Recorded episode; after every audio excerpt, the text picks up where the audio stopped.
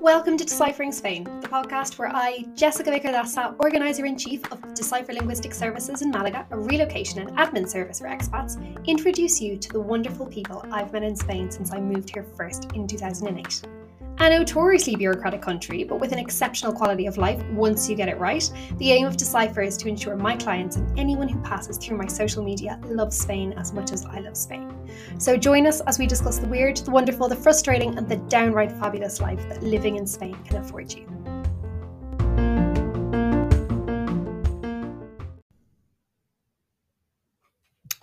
Episode one of the Deciphering Spain podcast, you are so welcome.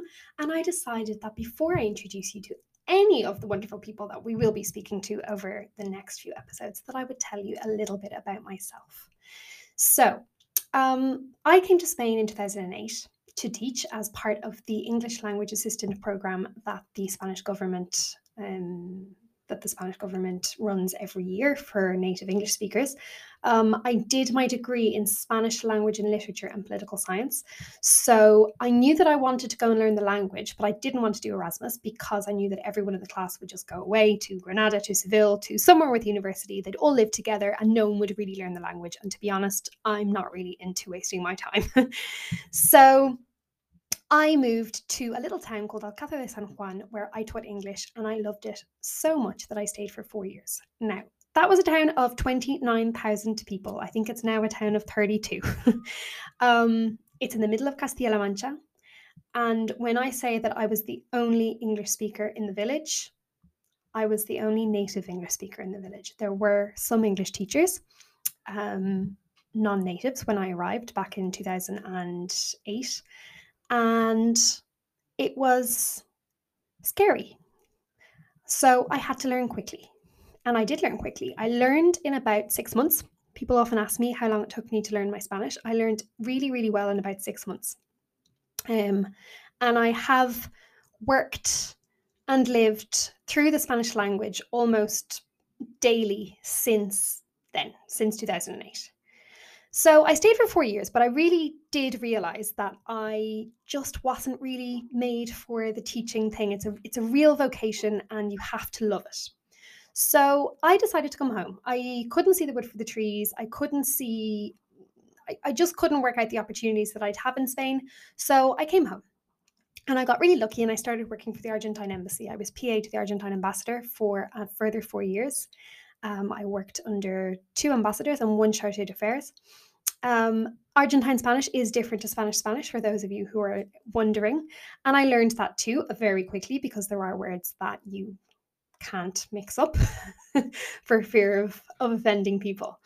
Um, and after four years, I at home, I suppose I was 28. I couldn't see myself buying property in Ireland. I really hated commuting. Um, rent was really, really high. And I just thought back to my time in Spain and thought that's that's what I want.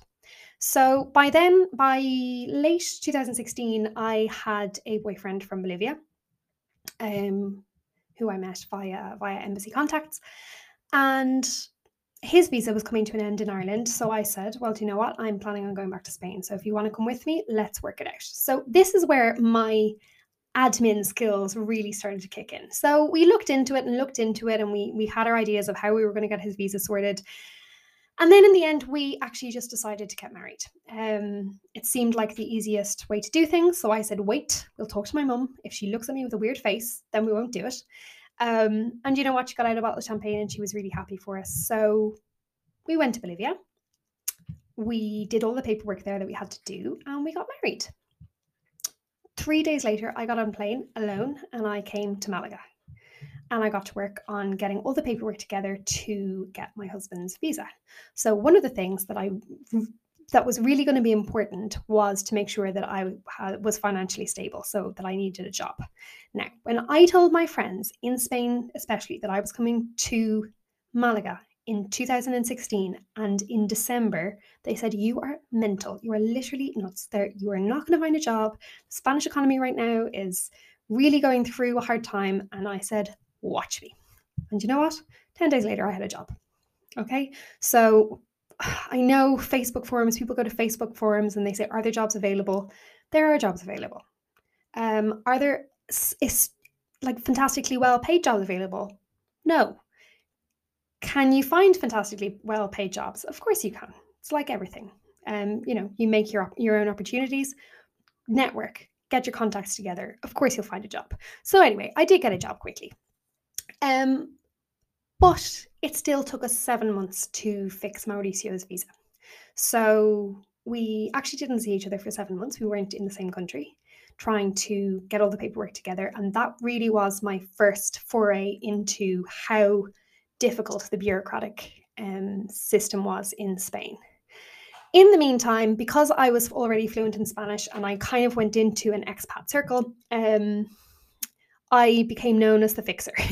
and people would say, Can you ring this office for me? Could you just come with me for this? Can I need to apply for a mortgage? Could you come with me to the bank? Can you translate this for me? And yeah, I became the fixer. So um, down the line, 2019, I set up an events events company. I absolutely love a party. There's if there's anything that I love in this life, it is a party. I am the first there and the last to leave. so COVID came last year. COVID came and did a really good job on that. So that went down the drain. And I said, just like I said back in 2016, no, no, I work. So I pivoted and I went back to my admin roots and instead of doing favors for friends and acquaintances, I set up Decipher. And the idea of Decipher is to help expats living in Malaga who either don't have any grasp of language or who have less grasp of the language than is necessary for kind of just or- ordering beers, ordering wines, and generally living. Um, I always say to people that you don't have to suffer. You don't have to, you, you know, if your language skills aren't up to scratch to the point that, of getting a mortgage, um, arranging an insurance policy, you don't have to feel bad about that. There are people out there to help. So I set up Decipher, and the whole point is that I don't want people to be frustrated. I want people to love Spain as much as I love Spain. So we're now in 2021, August. Um, I set this up last year in March, just when COVID hit. And to be perfectly honest, my life is pretty idyllic. um, I live by the sea in a little house that I bought in 2017, about five kilometers from the city of Malaga. Um, would you get it anywhere? Be very difficult to find that at home. Um, husband, three cats, one dog who you've probably met on my social media in the mornings because I do a lot of my Instagram stories while I walk her. We like to travel when COVID allows for it we eat great food because Spain is obviously an absolute playground for people who like food. Um, and we're very much immersed in the culture. And basically, that is what I want for everyone who comes to me for assistance. I'm not looking to work with sun seekers. I want to work and help people who really want to be in Spain, who say, I'm I don't have the language skills, but I'm learning. Um, I'm not looking for people who want to just come to expats community to expat communities. I'm really, really, but I really, really do like working with people who love what I love, and that is Spain. So, with that, I will leave you and I will be back with some of my lovely guests. So, have a lovely day, and I'll see you soon.